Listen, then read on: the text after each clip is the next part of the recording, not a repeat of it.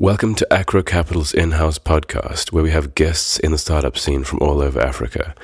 Today we've got on Julian Hirst. Julian is a director at Where Is My Transport in Cape Town and London. Where Is My Transport works in emerging markets around the world, using data and technology to improve the experience of using informal public transport for billions of people. The company recently closed its Series A round, attracting investment from, among others, Google and Toyota Tsusho. Julian also has a long history of supporting startups and small businesses as an advisor and coach. For the uninitiated, this means that he brings a little grey hair to the table when brilliant, energetic young companies need wisdom and experience to develop their business and scale up. That's how he was introduced to Where Is My Transport before eventually joining the board and moving to Cape Town. Julian has coached and advised small and medium-sized companies in the U K, the U S, France, and South Africa.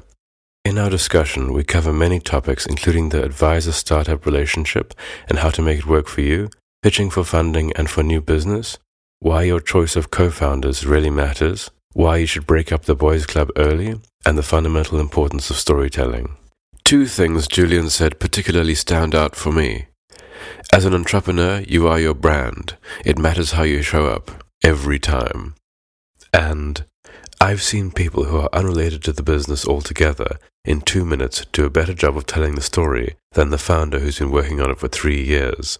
Entrepreneurs who learn how to capture an audience with a good story will always have an advantage. It's fundamental. Just a quick bit of housekeeping. Um, Acro is giving away tickets to the S A Innovation Summit, which is the biggest startup event in Africa. Um... Yeah, so if you can give us a review on uh, iTunes and then email info at acro dot co dot za with um, the nickname that you use to write the review and leave F R Z one in the uh, subject of the email, uh, we'll get back to you. And the first few people that get that we get, get back to, or the first few people that do the reviews, uh, get the tickets. Also, um, on a personal note, this was my favorite podcast I've ever recorded. Um, yeah, it was just, you know, uh, a discussion between, uh, an informal discussion between someone who has the experience and someone who wants the experience. Um, and Julian had lo- lots of time. I had lots of time. It wasn't sort of uh, tightly scheduled and rushed. And I find from uh, just the way people talk about things informally, that's how you gain perspective on something quicker than reading it in a textbook or reading it in an autobiography where it's much more formal. Um, yeah. And with that, I bring you Julian Hirst. So I, I am also an entrepreneur um, by nature, I think. Um, uh, the... I have a business partner in France who refers to me as a serial entrepreneur, but I'm not. Um But it's important to have been an entrepreneur and to be, by nature, entrepreneurial, um, creative, risk-averse, the, the, the components that you need in order to be a, uh, at least a confident entrepreneur, if not a successful one, in order to understand how to work with entrepreneurs and help. Um, so at forty-seven, with twenty-five years of uh, crazy behind me, um, doing all kinds of different things, um, it's... You're that much-needed grey hair at the board meeting. I'm one of those things, yeah. So there's a lot of much-needed grey hair, I think, with our entrepreneurs.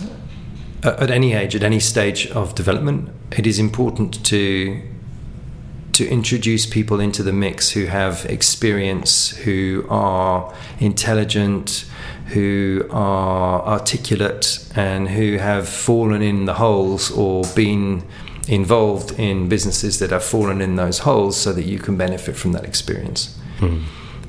Like you're I saying. think it's crazy when uh, young businesses don't take advantage of that kind of advice. And learn from others' mistakes. Yeah, ideally, yes, learn from it, but listen to it. Whether you decide to to go left or go right based on a council of people telling you these have been our experiences, this is what happened to us, this is what we learned, you act the way you want to act, but ignoring not, not even ignoring uh, f- n- electing not to take advantage of that experience when it's freely available, um, I think is crazy. The first uh, I remember the first time I was asked to be a non-exec advisor to a business. in exchange for money, not a lot of money. Um, I remember thinking, good Lord, why would you ask me? Uh, I have no idea what I'm doing on my best day. Um, I'm, you know, I have a string of failures behind me, and I, you know, and, but but I, I have lots of energy. I'm indefatigable. I'm happy to take on the new thing. Uh, I'm, I'm. It's very hard to, to keep me down. Um, but I wouldn't consider myself wildly successful, and therefore wise to the point where you'd want me sitting in on an advisory board. Uh, and this was about ten years ago. I was asked to, to do this for the first time, and I agreed, partly because it was a friend who asked me, um, and partly because, yeah, I was curious. It's like, okay, I, I, I have an ego like everybody, and I was curious. It's like, well, you know, how, how valuable am I at the table? Uh, and I remember sitting in the first in the first one of these uh, advisory board sessions. Actually, it was only me with the exec team in the first one. We built an advisory board after that. I helped them do that, but. Um, And I was like a child. It was like they they would talk about a problem and it'd be like, oh my God, I know that one. Like I know the answer to that one. Oh, yeah. Um, and I felt like I was sitting back at the classroom and I knew all the answers. Uh, and it was great because then I would start saying, well, okay, look, I, I've been here before. Um, I don't know exactly what you should do, but give me more information and I can tell you what not to do. I can certainly tell mm-hmm. you what not to do. And it was a revelation uh, that suddenly I was valuable uh, in these situations where I considered I was still learning, and I still am, right? With yeah. Where Is My Transport? We're still learning. We learn every day. Every day is a school day. Every day is a school day. Yeah. Um, but I, I realized ten or so years ago now, and that was in fact how I met Devin at Where Is My Transport. A friend of mine uh, was working with Microsoft at the time. Um, Devin uh, was, uh, Microsoft was an investor in Devin early on with Where Is My Transport, and they connected us. And Devin was looking for network and experience and some grey hair uh, in London, and I was in London, and we sat down and uh, we hit it off like that. Uh, it was great, um, and um, and I was involved in a kind of non-exec advisory friend to Devin. You know, how can yeah. I, how can I help you by telling you all the things you shouldn't do? Um, and um, uh, until he asked me to to, to come here and, and be part of the the mission, be part of the, the story full time. Um, but yeah, for a couple of years before I came down, uh, I spent time with Devin, and that was my job uh, with him. Uh, again, I wasn't paid for it, but uh, it was something that we we would sit down every four weeks or so, every six weeks or so. So, and we'd have a conversation uh, and about, you know, this is what this is what just happened. And I'm like, oh my God, that happened to me once. Uh, or listen, let me call a friend, or let me get get some people together who can who can help us answer that question. And that's what an advisory board is. Uh, it's experienced people who, yeah, who've made those mistakes, who've fallen in those holes, and, and at the very least, they know how to walk around them mm. uh, uh, and, and, and, and prevent you falling in them. One of the barriers which always surprises me is young companies are always panic about spending that money. Um, a lot of it's free, by the way, right? So a lot, a lot of people will just, if your mission is right and you know how to tell the right story and you have a compelling, you have a compelling case for... Yeah, being a rocket some, ship for somebody to give their time and their experience and their energy to you. So, um, that is, either a really good cause or a rocket ship. People want to be part of that. And it can be more human than that. It could just be about you, or it could be about your founders, or it could be about your mission. It doesn't need to be saving the world. It could be something very personal, right? It could be something that uh, that, that resonates particularly with a certain kind of person who is looking to do a bit of good. A lot of people um, at a certain stage uh, in London. I was in London for a long time, and everybody suddenly started becoming trustees on, on for charities. Uh, that happened. That seemed to be... So, it's like when people start having kids, suddenly everyone's having kids, and then... Uh, oh, but when you buy a wide certain type of car, then everyone else has yeah, it too. At a certain stage in, in, in, in our... In our development, I guess, all of a sudden I just knew loads of people who were who were starting to sit on the, the board of trustees for charities. It's like, oh, okay, well, maybe I should be doing that too. Um, and so... Um, Yeah, I lost my thread. That's there. Very honest. Yeah, yeah, yeah. That's very honest of you. You know, yeah. what, what you're talking about earlier, like, um, I found that, that kind of relationship that w- with that founder, um, Devin, did you say? Mm. Um, it's kind of like me and Jason. Like, um, I mean, I, I don't have all the operational experience, and he has much more than me, but um, I play devil's advocate a lot for him. Yeah. As a short seller, I'm always looking at the negative, you know, and Jason is always looking at, you know, the positive. Yeah. um, Look, there's an, there's an alchemy there, right? Just like in a friendship or a relationship or in a in a in a band. Um, yeah. Uh, again, I, I warned you. Many of my analogies are musical, but yeah, yeah. Um, having worked with bands and put bands together and uh, watched the evolution of a band um, and the evolution of any kind of relationship and the evolution of a business. it's so similar. Um, the way you, the, the choices, I think one of the, the early choices that a lot of entrepreneurs make poorly is the choice of partners and founders. It's very important, yeah. It's, it's super important. In killer business, the first it's five people. It's super important. Um, think, think very, very carefully about that. And again, take advice, because somebody on the outside of the relationship will be able to call certain things that you won't see in the relationship, uh, that you ignore at your peril, right? Whether, again, whether you decide to act on them or not is your business. It sounds like my, my mum. Sorry? It sounds like my mum telling telling me about my relationships, you know. Of course. Like, but that's what it is, right? The, the, it's the same thing. These are relationships, but my, they're very important relationships. In the beginning, I mean, I've had girlfriends where my mum is like, okay, I don't know so-and-so very well, but I'm going to tell you at the beginning, mm. this and this and this and this and this, yeah. you know what I mean? Yeah. Are factors. Yeah. And then she gets to know the person, and then, you know, then she shuts up, you know, which is yeah. amazing. But yeah. that outside of perspective. Yeah. You know?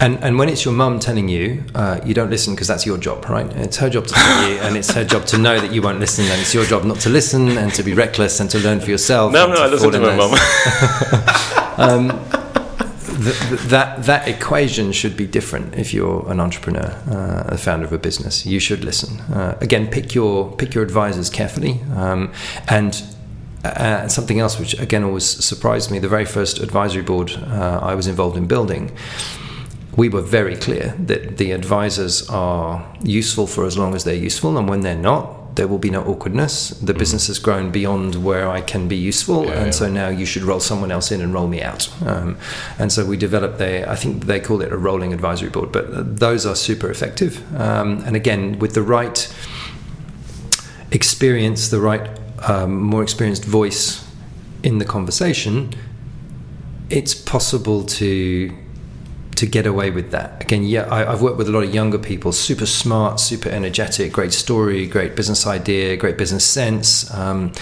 on their worst day, they can outthink me on my best. Um, but they're missing that experience. They're missing...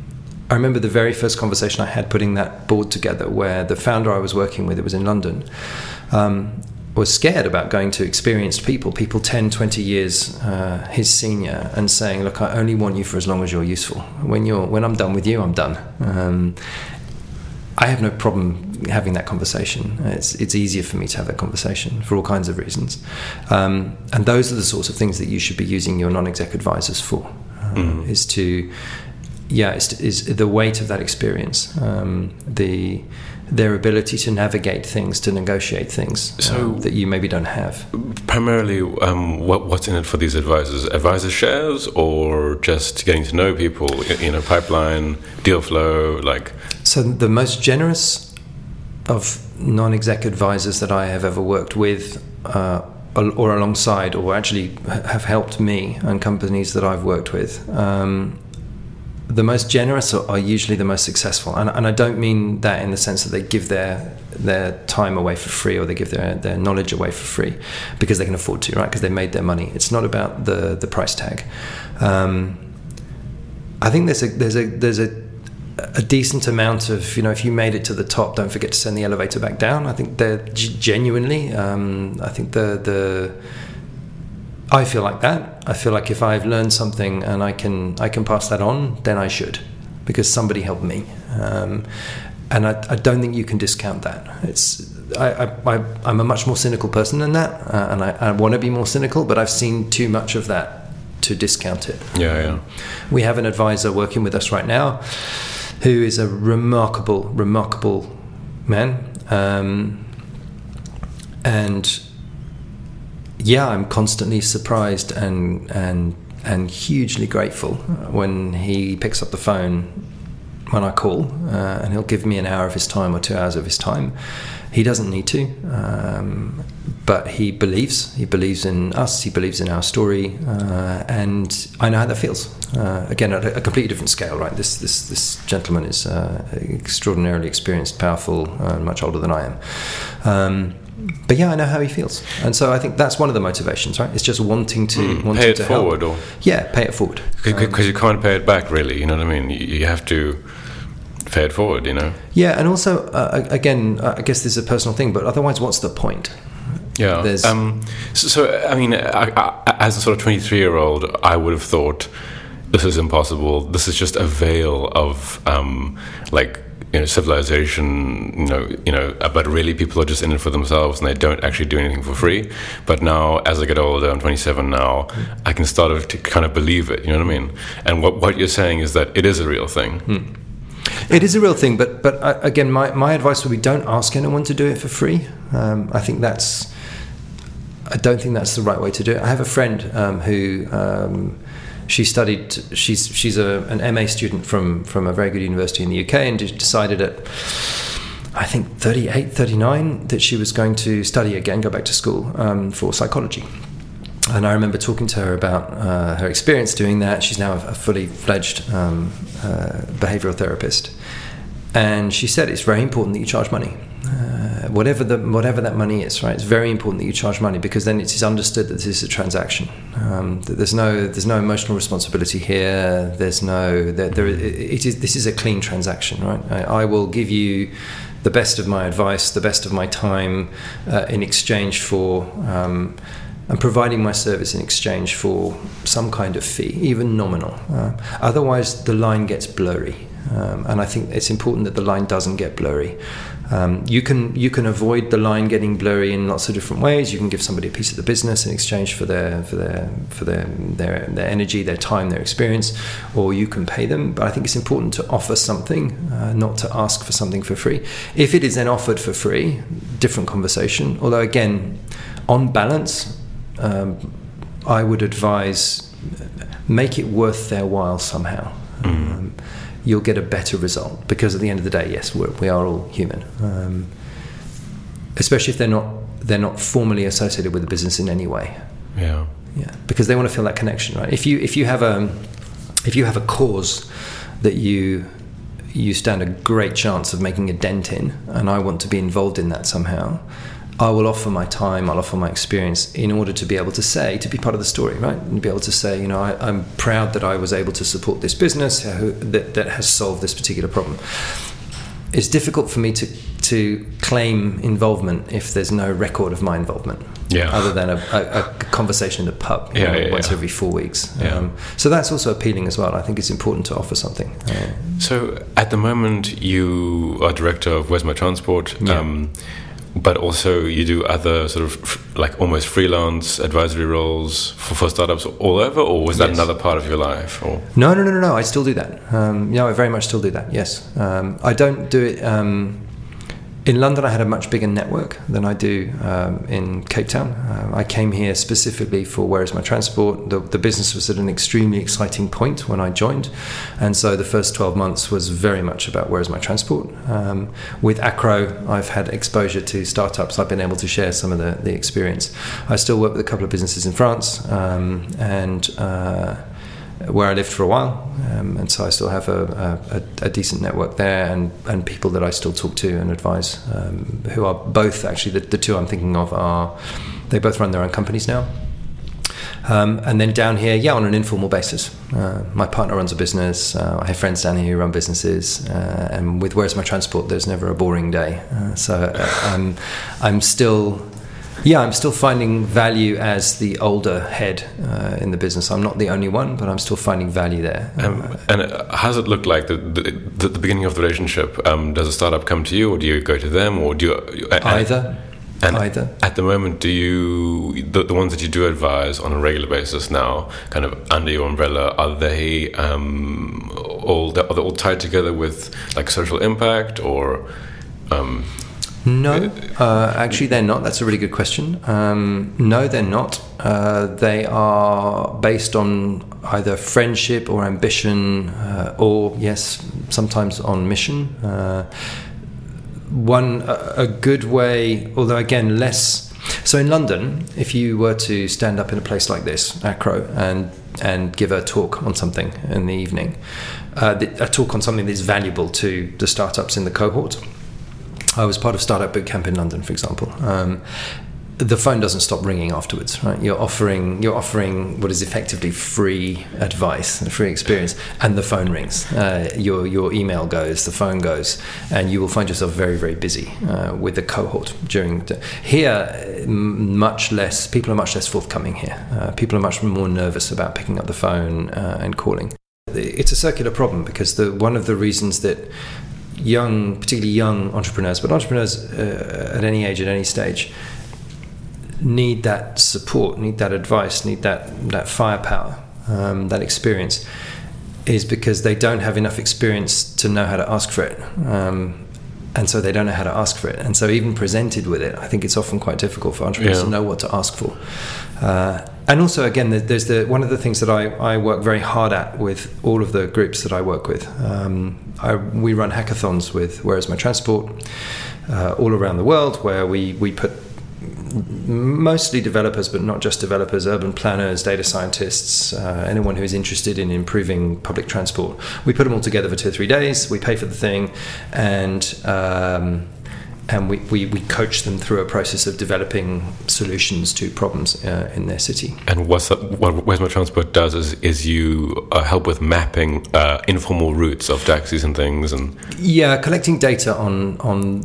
modes of transport that we call informal. So um, exactly, in, in Cape Town's, and then you give it to the government, and they can use it for planning, for efficiencies, for synergies, for you can use it for all kinds of things. Um, but yes, oh, okay. one of the thi- one of the things you can use it for is if you are an entrepreneur and you are looking to solve a, a problem which is related to public transport, then one of the things you are automatically missing is data on yeah. the informal modes because there is awesome. none. Um, okay, uh, and so and so we work with the these entrepreneurs, or again, I'm thinking of. Um, Another accelerator that I worked with in France for a short while uh, and a couple in London. In each of those, I focus very hard on storytelling, pitching, communication, language, understanding how to, to tell a story. Your, you, you, your background is in music as well. You understand the difference between you singing Fly Me to the Moon and uh, and Billie Holiday singing Fly Me to the Moon. yeah. yeah. Um, I don't like the song particularly, but uh, a great interpreter, a great singer, a great storyteller will interpret that those same words and that same tune in a way that will move you. Whereas if you hear me do it, it sounds like bad karaoke. Um, and that's the same thing, right? You can tell a story about your idea, your business, that will move nobody, uh, and you will struggle to convince anybody that it's a good idea. You will struggle to transmit your own belief in your, your own idea. You will struggle to raise money. You will struggle to attract the right kind of people, whether those are founders or partners or investors. Whereas your business partner or somebody else, I, I, I've seen people who are unrelated to the business altogether in two minutes do a better job of selling the business than the founder who's been working for it for three years. And it's, and, and it's a huge missed opportunity, and it's something that uh, a lot of, particularly technical businesses, technical entrepreneurs, they skip it because it makes them uncomfortable. Uh, they don't like standing up and, and, and selling a story. It feels salesy. They don't want to feel salesy, right? It's dirty to be salesy. Mm, yeah, yeah. It's dirty to sell your idea. Or they just don't like it. They're nervous, or they're not articulate, or words isn't their thing. Um, and so and so they just avoid it, they ignore it, uh, and they focus on the stuff that, that turns them on. So they'll maybe they'll focus on the, the the financial model, or they'll focus on the forecast, or they'll focus on the operating model, or they'll focus on something else that they know is important, it's on that list. But too many startups skip that storytelling piece, uh, and the most successful, Jason's a great example of this. They know how to tell a story. Yeah, I they mean, know Jason. How to tell a story. Yeah, but it matters, right? It matters in life. It doesn't matter whether you're in a bar looking to attract somebody, or you're in a job interview looking to get a job, or you're standing on stage uh, s- selling a, a piece of music, or or at a conference.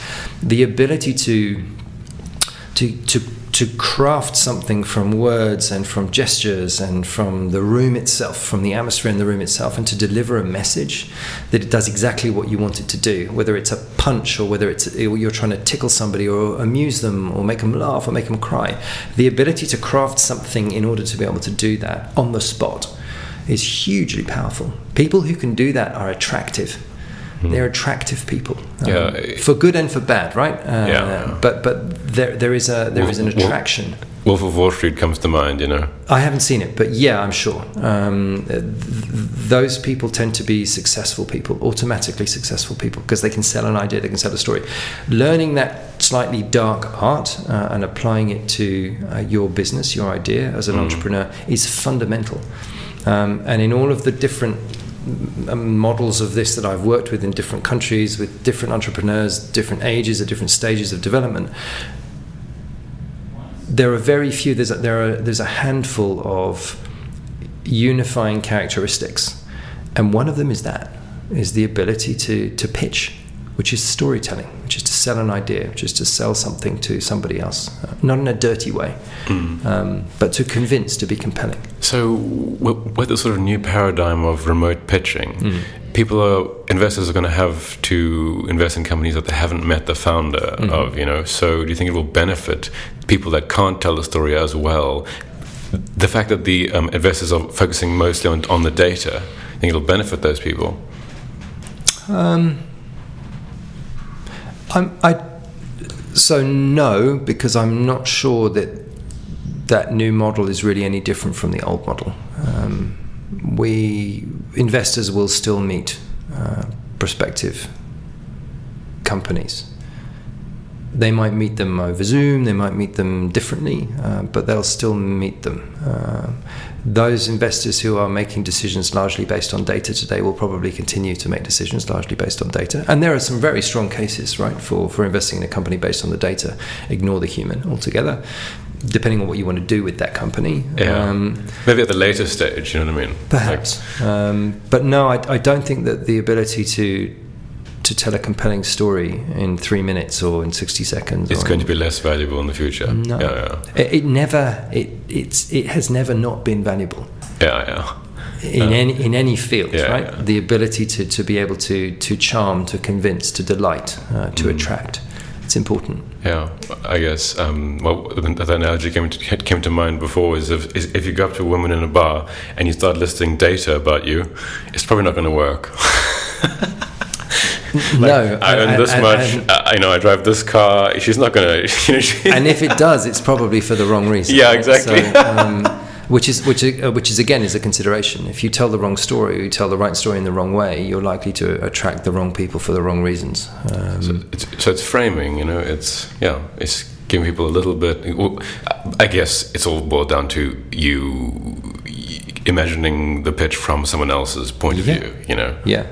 Yeah, it's a performance. Oh. It's a performance. It's a great performance. You know, there are Super Bowl halftime acts that that tank, uh, and there are Super Bowl halftime acts that that, that light light up the place. Um, and it's a it's a performance. Uh, it's a performance, and in the room you can tell the difference. Not everybody has a great day every day, but in the room you can tell the difference. Um, so. Yes, a few years ago, I I helped a friend of mine wind a company down. It was the first time that I'd, I'd ever wound a company down uh, properly. I'd, I'd stared that in the face a couple of times, uh, I think, as, as as lots of small business owners do.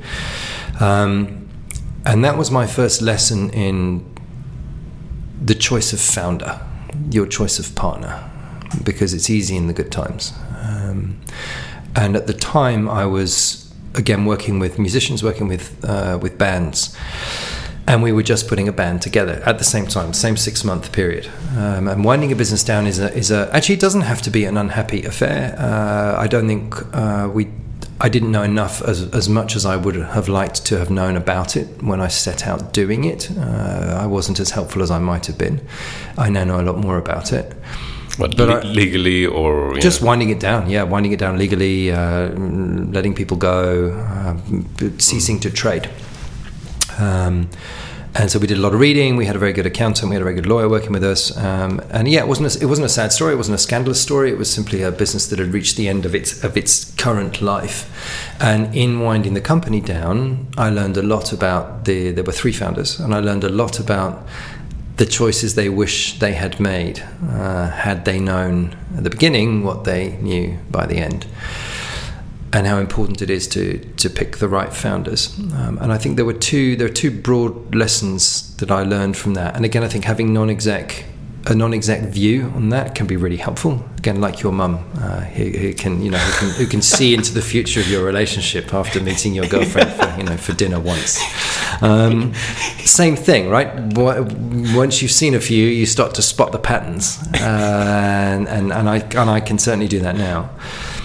And so I think that was important, and important for two reasons. The first is because if things do go badly, and they will at some point, nobody who is an entrepreneur gets into it because they will succeed, succeed, succeed, succeed. It's a, you, you, you have to expect failure. You almost have to court failure, right? You're, you, you, you, you are taking risks. You are out there. You are pushing it, um, and you understand that failure is a possibility, and so you stare that in the eye a, a lot as a, an entrepreneur. Um, so you need to know that the people who are who are standing shoulder to shoulder with you are the sorts of people that will not let you down in that situation, that you share philosophically, you share something strong so that you will fight together and work together in the bad times as well as the good times. If that is untested, then I think it is likely that at some point you will you'll be in for a headache that you don't need to be in for. Um, it's important to test that early on. So that's the first category of of um first criterion of picking a good partner and a good founder.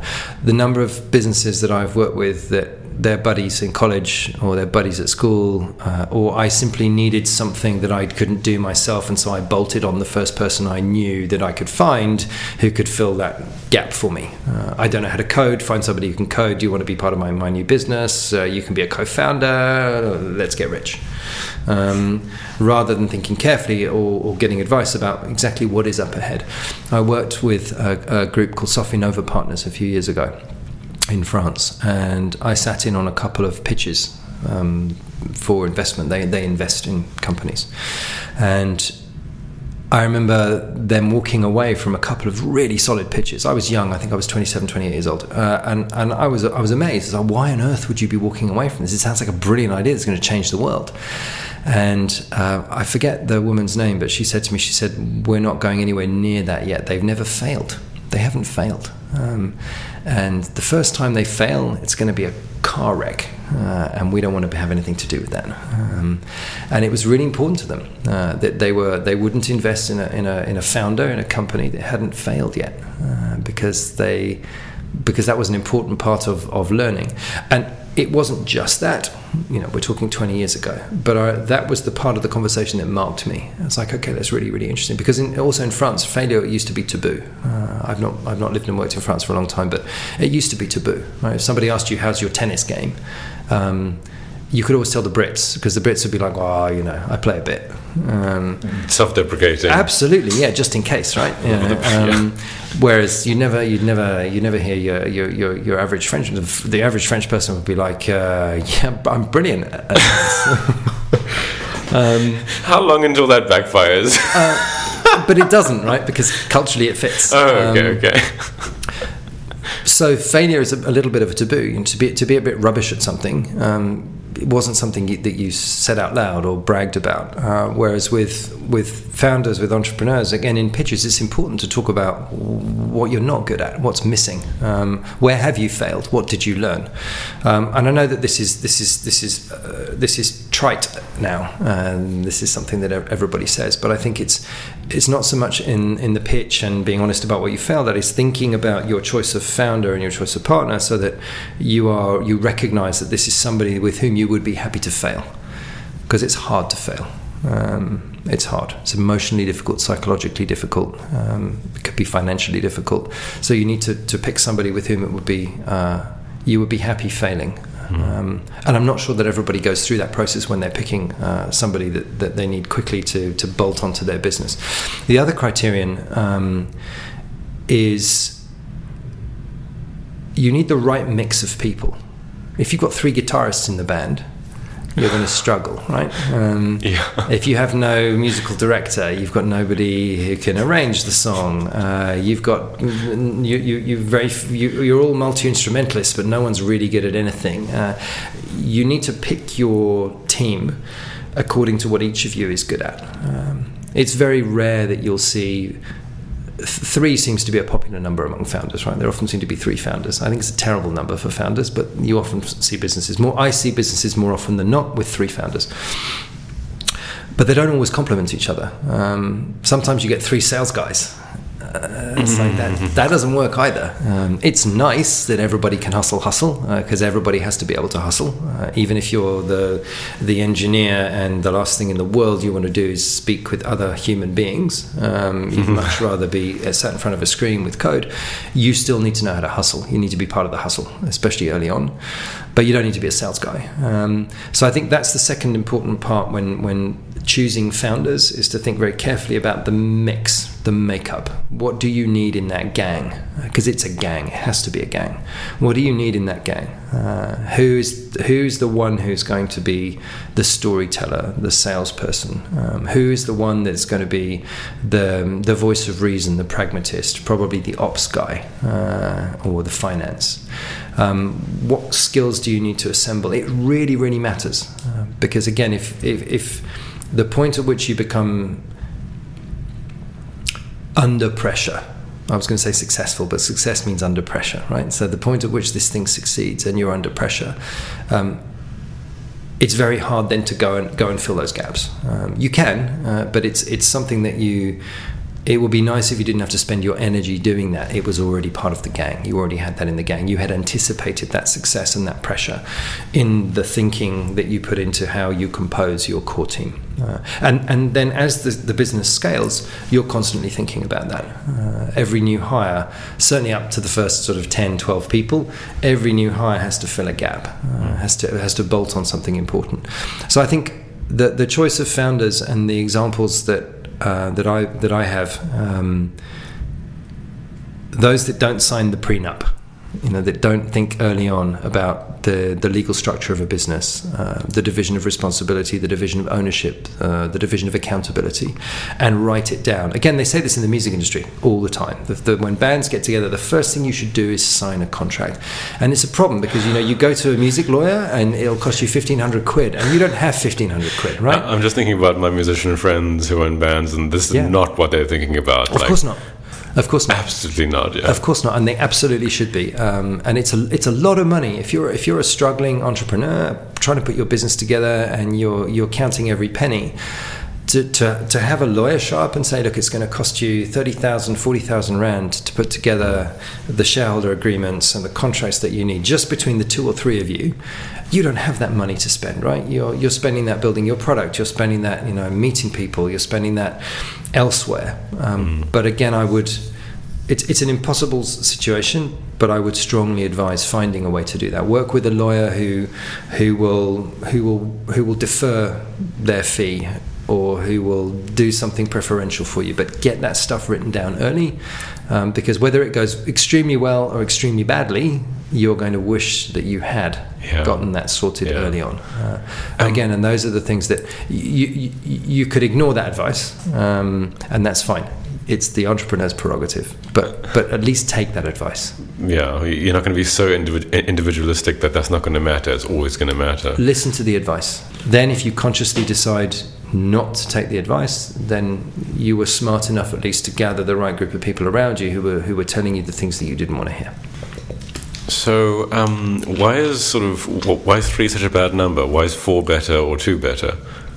I don't know that four is better or two is better. Three in, with three, there's a middle child. Okay. There's a middle child with three. Um, and if you so don't have defined roles, people they feel... say three's a crowd, don't they? That's the oh, yeah. that's the expression. Three's a crowd. I don't know that it's a bad number. Um, I just, in my experience, there, there seem to be a lot of businesses that have three founders, not all at the same time. Often, actually, there there can often be be maybe one or two early, and then uh, another one um, a little bit later. So they're like fake founders. I know several businesses like that. Um, the the the two businesses I'm thinking of are both in the U K, and it was three colleagues who became friends who left a larger business to set up a, a, a new business together. Um, And I don't think there was a particular reason why it needed to be three. But in each case, in actually in, in one case, it was perfect because there was the there was the very much the C E O um, already modelled as a C E O, uh, the perfect candidate for C E O, um, articulate, confident, lots of energy, very presentable, great communicator, uh, great business sense, strategic thinker, everything you're looking for in a in a charismatic C E O. And then there was the operations person uh, who was who was all about making the machine work properly, the moving parts, uh, and then there was the finance person, uh, and that they had those three. The other business, I think they n- none of them had the confidence to go it alone, um, when actually one of them really should have done. Um, but they didn't complement each other well enough, uh, and they weren't. Yeah, they weren't three. They weren't th- three thirds of a whole, um, which I think was yeah. which is what we were saying earlier on, is it's an, it's an important criterion, right? To figure out how you fit together. You um, look at a pizza with, you know, three slices. Some some slices overlapped, yeah. and then some pieces yeah. of the pizza were, were left blank, yeah. like that kind yeah. of thing. Yeah. But no, I don't think it's a bad number. Um, I'm just, it's curious that the, and it may just be my own experience, but the, the proportionally the number of businesses that I've worked with, small businesses, entrepreneurs that I've worked with that have a, a trio of founders is high. So yeah, I, I'm not the only one. Actually, I think I nicked this off someone else, but this is this is for me is all under the heading of founder's disease, right? So the which is a which is a completely normal phenomenon. Again, you need to be a you need to be just exactly the right mix of arrogant uh, in order to to be able to be a to be able to be an entrepreneur, particularly a successful one. Um, you need to have that, that self-confidence, the confidence in your own idea. You need to be able to stand up and tell the story fearlessly. Uh, yeah. But at the same time, it's a balance because you also need to be, you need to understand that you, you don't know everything and you do need advice. Um, but yeah, it's, it's, a, it's a mix of, it's a mix of arrogance. You need to be just the right amount of sociopathic uh, as well in order to be a leader um, and to be compelling but also compassionate. So the, the the mix, it's a confusing mix. It must be very confusing to be a, a, a charismatic founder, apparently entrepreneur. An E N T J, you know, is the Myers-Briggs. Yeah. Sort of Oprah is one and Steve Jobs is one, I yeah. think. Yeah. Yeah, it, it doesn't surprise me. I've worked for a couple of very successful, very charismatic uh founders in that mold. I didn't enjoy working for either. Uh, in fact, one I desperately didn't enjoy working for at all. But you can see why it works. Uh, you can see how it works. I don't like it, uh, and it, philosophically it's very, very opposed to who I am and the way I believe is the most successful way to, to organize a group of people to achieve something. But it works. Uh, you and, and these are common stories, right? You hear there's a picture of Steve Jobs on the wall behind you. Um, yeah, you know, with, you, with a massive head. we hear about we hear about the. Oh, there's Oprah as well. There she is. Yeah, and we're surrounded Elon, by them. Elon um, Musk. um, yeah, the, these are sociopathic, slightly psychopathic, uh, un, undeniably charismatic, but they are right, highly intelligent, uh, high achieving, odd people. Uh, and the public face that they present, the stories that they tell, the image that they project, uh, in most cases, is is the one that they intend to project, the image that they know will do the best job for them uh, in growing their business, accelerating their success, whatever it is that they want to do. Uh, Oprah's a really good example. Uh, as a businesswoman, and arguably f- phenomenally successful, outwardly the, the picture that she presents, her hard edge is something that she trades off, um, but at the same time, there's this this this huge soft um, there's this huge softness inside as well that, that is also something that, you know, she's she's yeah. she's is part of her trademark. Um, so yeah, founder's disease. Let's get back to founder's disease. Um, so how Y C puts it, or in Y C's sort of um, you know videos and things, it might might have been Sam Altman said, who said this, but he was like, "Don't stay in hero mode until you burn out. You know, you need to delegate." It's really, really important, uh, and it is, but it is difficult to do because in the early stages of a business, the decisions you make, succeed or fail, tend to be yours. They tend to be driven by you, directed by you. The risks that you're taking, particularly if you're a sole, a single founder, a sole founder, um, yeah, you live and die by your own decision, and you're comfortable with that. Uh, if it's a failure, I'll own it. Um, but I made the decision, and I'll learn from it, and I'll pick myself up, and I'll dust myself up, and, and we'll fix the problem, and we'll keep going. To allow somebody else to own those failures on your behalf goes completely against the the the, the instinct for survival that you developed whilst you were fighting for survival uh, in the early stages of a business. One of the places that I, I see this, this is a soft place to see it, but is in the storytelling. Um, I see founders. So one of the things that I that I'm I've I've taught, as you know, I've taught pitching here. I, I come in and, and help people uh, learn how to pitch. So I pay attention to that a lot, and I see founders struggle with letting somebody else tell the story uh, because it takes time to get the story right. If you've been working for a business that started in your head seven years ago and became real five years ago, and there were six of you in the business until two years ago, and now all of a sudden you've got a team of people that, that are in business development, and they're starting to tell your story, but they can't go back seven years because they can't go back into your head from seven years ago, and they weren't around five years ago, and all they really know is what they gathered from the four case studies that you had time to write and put on the website, um, and it's it's difficult, right? Um, because because you can't possibly tell the story with the same conviction, with the same passion uh, as a founder, but you have to learn. And so I, it's amusing to see founders in pitches where they have to keep their mouth shut. Uh, because they can't keep their mouth shut. Because, I mean, uh, investors do want to see a sort of interplay between people in a pitch. Like, that's your team. Or there is a point in any investment cycle where, uh, at a point in the due diligence, the investors will want to hear it from someone else.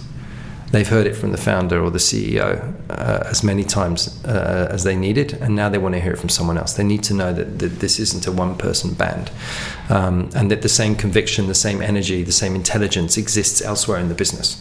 Particularly if, if you're a company which is larger than four or five people, um, then you're looking for that. And so, yeah, it's difficult for the founder to let go, even in a situation like that where someone else is telling the story. They're going to get it wrong, and that has to be okay, uh, because it's impossible to avoid that. It's a much bigger deal when you are starting to delegate things like finance or operations or product direction, particularly uh, in product businesses, to somebody else uh, without without hovering in the background constantly, uh, without standing there looming uh, yeah. constantly, and and and recalibrating decisions constantly. Because you'll hire leaders and you'll spend time and money bringing the right leaders in, but leaders want to be able to lead. Again, I want to be accountable for my mistakes as a leader. Um, if you made a good hiring decision and I know what I'm doing, and I make, you know, three out of five decisions that I make are good ones, that's a pretty good hit rate. Um, then leave me alone. Yeah, you can't undercut them all the time. Don't reconfigure the decisions yeah. that I make. Um, and that's really, really hard to do. And you, we lose good people as founders when we when we hire them and refuse to let them do their job. Um, but at the same time, I've seen it from both sides. I see it constantly from both sides. And yeah, it's, it is it is impossibly difficult to to let that go when it's it's your it's your everything. It's your world. Hmm. Um, This is something that you've been thinking about and dreaming about twenty-four seven for for years and years and years. Uh, very, very difficult to be able to let that go. So, yeah, that's that's that's one one aspect of founder's disease.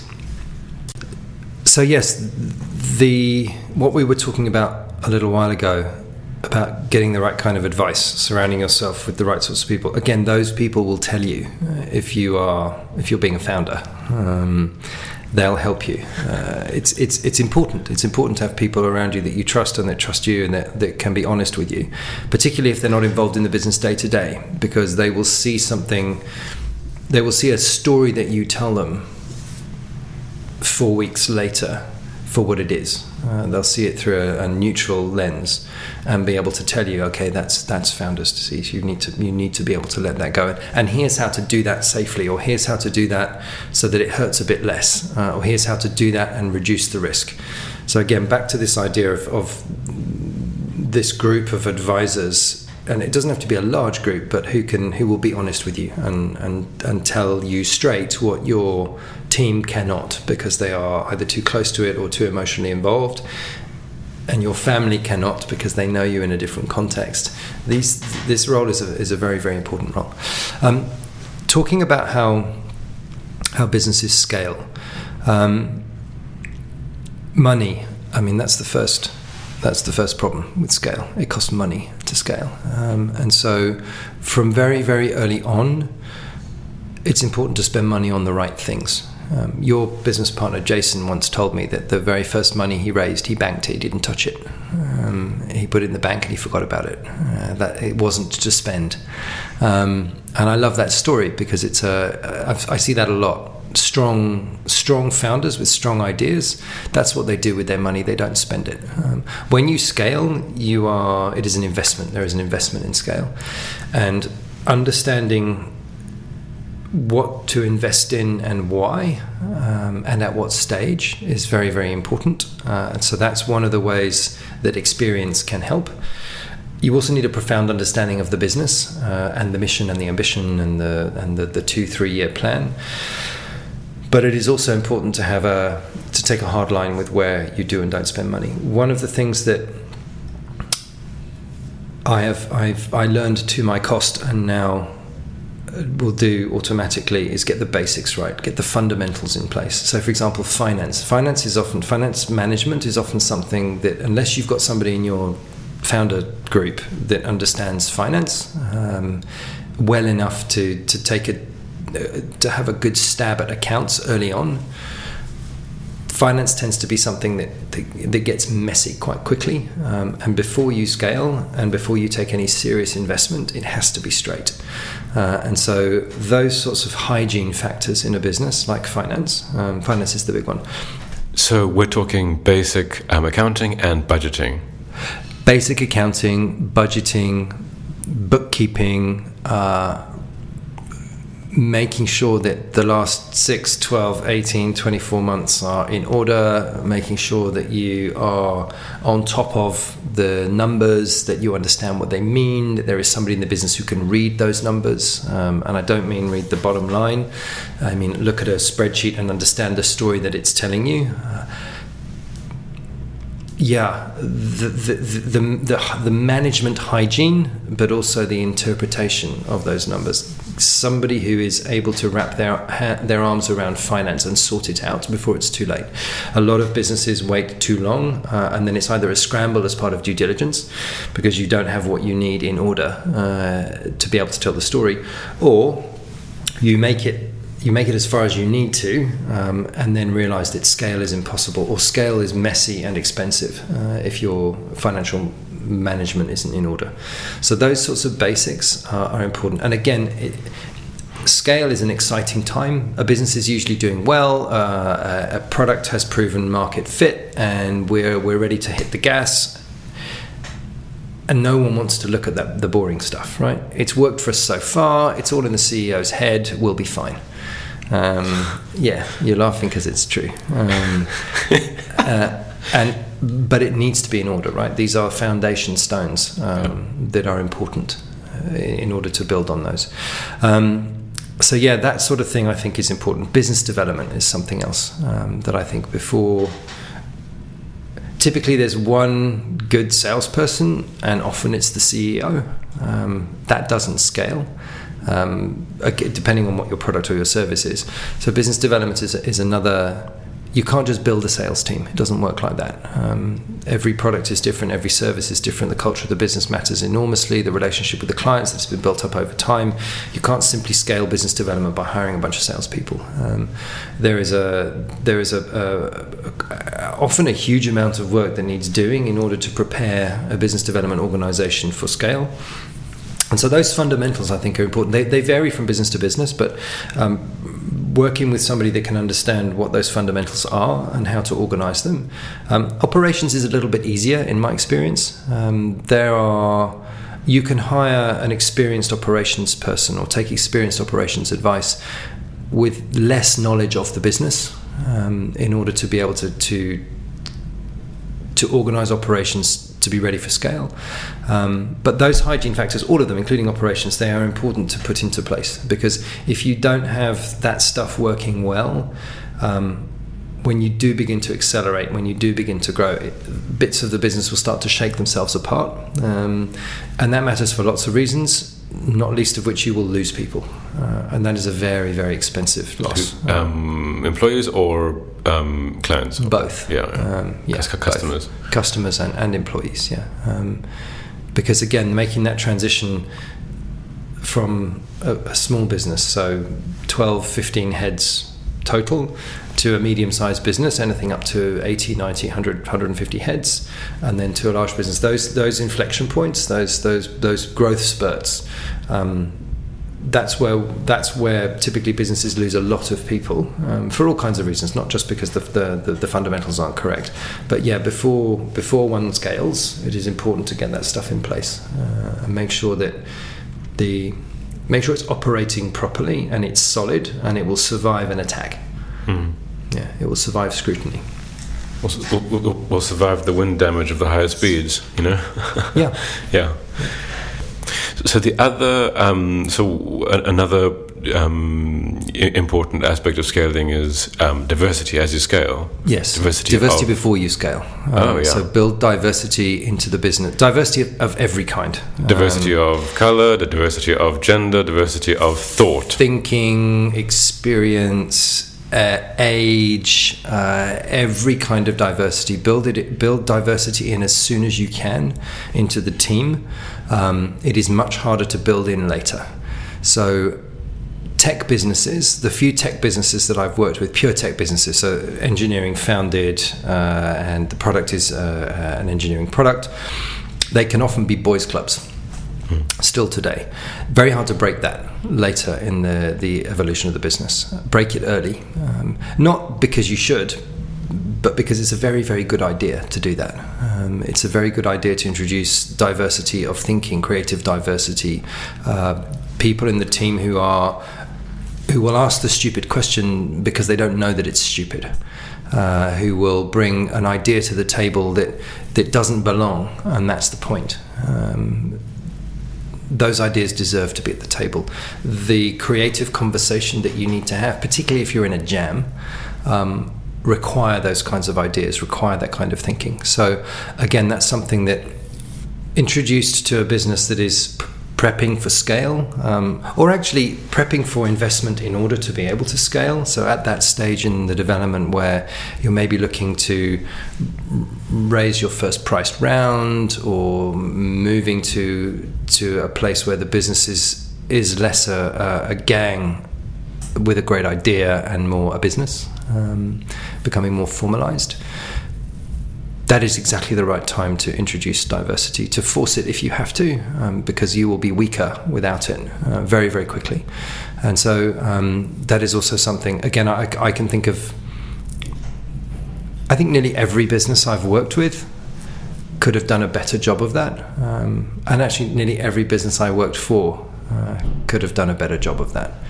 Um, and there are very good reasons for that. So L- London is, is perhaps an exception. The world is in London, so it's it's not difficult to it's less difficult in London. um, I worked a lot in the creative space, and and where you stand a better chance of getting a more diverse team or a more diverse experience in London. It doesn't mean it always works out, but um, you stand a, a better chance, and that's and that's super important. Those teams are stronger and those businesses are stronger um, for that diversity. So I think, yeah, before scale, introduce diversity, force it if you have to, um, because it is much harder to introduce that later, and the business will be much weaker for it.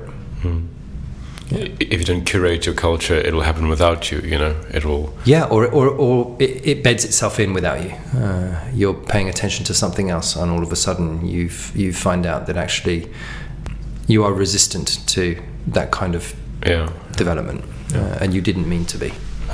This is an impossible ask, um, or perhaps it's an impossible ask, but one should ask it anyway. Make sure everybody in the business can tell the story. I've heard that before. Right, okay, good. So I'm not going crazy.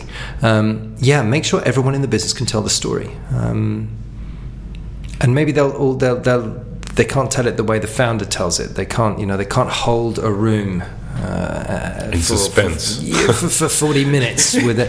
That doesn't matter, but make sure everybody can tell the story. Make sure everybody can tell the story. Make sure everybody can hustle with that story, um, And yeah, the the the the, the number of accelerators um, that I, I have worked I've worked as part of the program that leave pitching until the very end, just before demo day, they do a little bit on pitching, um, which is nuts because a lot of the, the, the folks in the cohort, they've never done that before. They've never stood up in a room full of people. Hell, they've never sat in a room like this with six chairs in it and, and pitched their idea to an uh, an unfriendly group, right? Because every group is unfriendly to begin with. Yeah. Um, and they've never done it. And you're asking them to, you, you spent three months coaching them and looking after them and putting them up and giving them and, and teaching them about finance and marketing and, and business development and operations and helping them develop their ideas. And you leave it right until the last minute um, to teach them how to perform. You've given them all of the content, and they have to put it all together. They have to edit it together at the last minute and then perform this thing all by themselves. Uh, it's crazy. And so it is part of scale. Uh, it's important. It's an important part of scale that everybody can, can tell the same story, that everybody can tell the one story. Um, but I think more fundamentally, it's it's an important part of the growth of any business from zero, from idea uh, in founder one's head, Um, to wild success in the world, is that that story is straight and compelling and performed in the right way. It's sort of um, the North Star that the company follows, you know? They talk about that. I've heard that. Yeah, this is our North Star. I, I've heard North Star more with metrics. So our North Star yeah, metric yeah, yeah, is, you know, we're measuring but, uh, this. Um, no, I, I think it's. Yeah, I think it's. I think it's more than that. Um, I think it's more than that. I think it's it is a it is an essential component of the success of a business, is the ability to tell that story in a clear, compelling, concise, also way. I spent a short t- time working in San Francisco, and it's true what they say. You can hang out in the lobby uh, of the hotel, and you can hear these conversations going on. Right? You hear you hear entrepreneurs pitching investors in the lobbies of hotels. It's true. Um, and yeah, you, so your cool. your idea is not unique. Yeah, um, yeah. I worked with um, a group of uh, guys from Marseille in the south of France uh, who were going to um, Silicon Valley as part of a, a delegation. All startups, all entrepreneurs. And I remember as part of the coaching, they were saying, you know, we're going to get investors to sign N D As before we before we pitch our ideas. And it's like, yeah, no, you're not. Um, yeah. No, no, one will, no one will sign an N D A because your idea doesn't matter. Uh, your it, idea is worthless. Uh, by asking them that, you'll show your, your small-timiness. Exactly. Um, you are your brand. Uh, and as an entrepreneur, you are your your brand one hundred percent. Mm. I have to believe you. Um, if you believe your idea, that makes your idea stronger. Uh, even if it's not a particularly good idea, or it's not an idea that particularly resonates with me, if you are knowledgeable and intelligent and articulate and you believe this and you can tell a story to support your belief in this, and you can paint a picture of the success that you expect to have because your idea is so good and the, the whole thing is so compelling. I'm not made of wood. I'm buying. I'm listening, you know, I'm emotionally yeah. affected by that. Of course it matters. Uh, and so, yeah, that's that's something that it, the, the the number of people in the business who are able to sell that story, who are able to speak with the, the same energy and passion and tell the same compelling story that the founder can tell, the stronger the business will be, uh, especially in preparation for scale. Um, if you are scratching around for people to put up in front of potential investors to tell the story, that's not a strong business. Mm-hmm. It doesn't matter whether you've got fifteen or fifty people in that business. It's not a strong business if you're struggling to find, if it's always the same two or three people telling the story. Um, so again, in preparation for scale, I think that's also an important um, linked to, to this pitching idea, which again still mystifies me. That um, more more early stage businesses don't spend more time thinking about the storytelling piece. Mm. Okay, shall we do the questions? Those um... Let's do the questions, yeah. Okay, okay. So um, Julian's um, elected to do the medium fire round of ten questions. Medium fire? Yeah, this is a medium fire one. That there's As a, opposed to rapid? There's a rapid fire one okay. coming. All right, okay. Um, which current developments give you hope for the future of humankind? Oh, which... Say it again? Which current developments give you hope for the future of humankind? Bi- I think bi- bio... What they call biohacking. Yeah, the ability to to solve problems, physiological problems, using technology.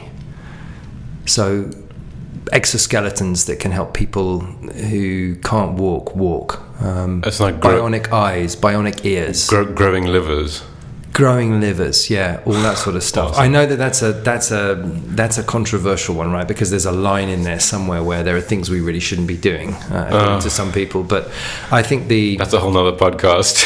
It's a whole other podcast. I remember I remember working um, a few years ago, not not that many years ago, three three or four years ago, with a company that made hearing aids, uh, and they were explaining to me that there are there are the future of hearing aids is actually augmented hearing. It's n- never mind replacing what you lost. It's augmenting what you already have. So you take a perfect ear and maybe you can hear thunder in the heavens, right? Uh, you can hear thunder in the atmosphere that you can't hear with the naked ear, but you plug one of these things in and you can hear that's, thunder in the atmosphere. That sort of thing, yeah. That's literally a cyborg. Literally a cyborg. Get biohacking. I mean, yeah, it's, yeah. it's uh, there are lots of there's, there's a huge debate about this. I was asked a question about biohacking at a, a dinner party, deliberately at a dinner party. It was a it was a networking event, dinner party, and um, they were saying, you know, would you, wouldn't you, uh, uh, would you if you knew you couldn't take it back? So would you have something or, or technically augmented? So like your hearing. Mm-hmm. I think the first question was, what would you what would you hack? What would you biohack if you could? And I said my hearing. Um, And then the question was, would you still do it if you knew you couldn't take it back? If you couldn't reverse the procedure? Um, and my answer was yes. So yes, I think, the, yeah, developments in, in in biohacking, and including genetic science, I think is is exciting, yeah. Do you want me to give a one-word answer to that? No, no, no, no, that okay. was great. Um, okay. This is medium fire, you know, so it's... Okay, all right. Name something you would advise super early-stage founders to cultivate super early. Network. Total recapitalization or shut the company down and start another? Shut the company down and start another. What's the first good business book that comes to mind? The Design of Everyday Things. Intelligence or relentlessness?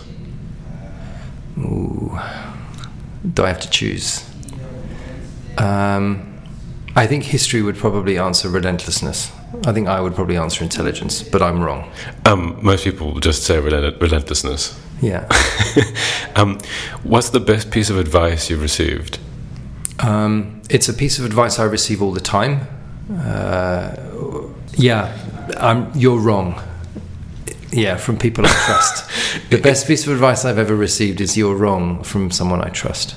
What's your favorite material object you own? I don't ask this one to everyone because it's like it's a bit, yeah. it's a bit weird. But for me, it's my no, no, um, no. It's an, it, for me it's, it's an heirloom. You know, it's my yeah. grandpa's. So I've actually got two grandpas, a rich one and a poor one. And the poor one got the same watch as the rich one bought himself, but the poor one got it from working for Shell for thirty years, right. And the rich one just bought it. So yeah. I, and I've got both watches.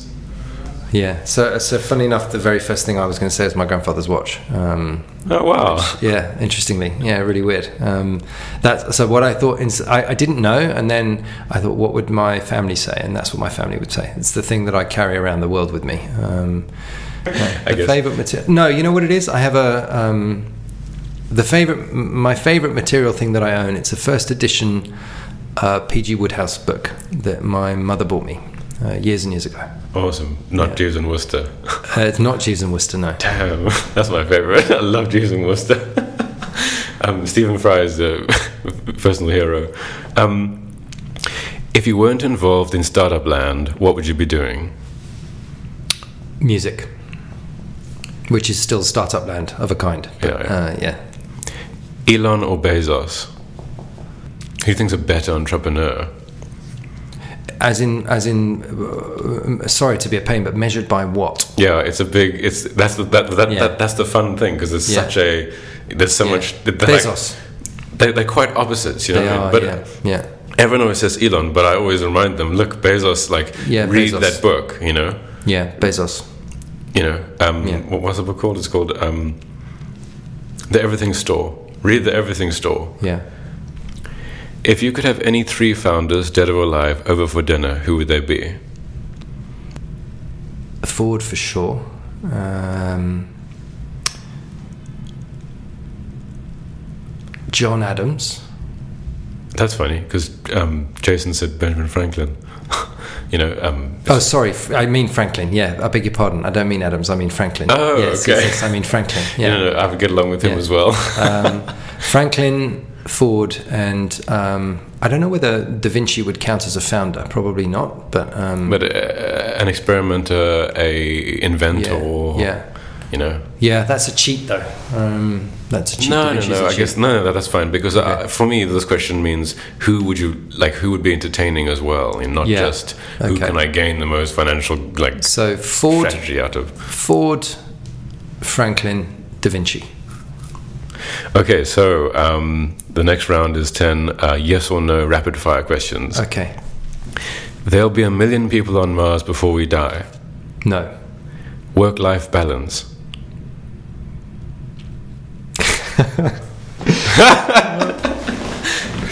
Whatever you say to this, you're damned. Um, yeah, I know, I know, right?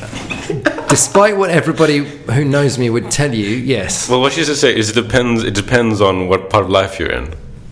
No, I don't think it does. I think you either okay. are or you aren't. But it depends on the balance, right? I mean, um, what, what I call balance, you may not call balance. Um, but yes, uh, yes. The Earth is definitely flat.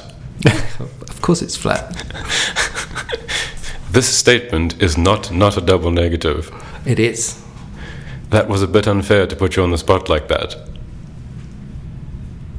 It, it was. Trump is a poor man's rich man. Ooh. Uh, Trump is a poor man's rich man. Um, because if you think about tech founders, I mean, Trump isn't even close, you know, like the most average. I once heard, a, uh, years ago in, in music, I once heard somebody say, if you want to make a uh, the film star look small, stand him next to a rock star. Uh, all film stars want to be rock stars. So, yeah, in the, in the same vein, then, yeah. Would you give up your eyesight to keep your hands? No. The iPod was more revolutionary than drones have been or ever will be. No.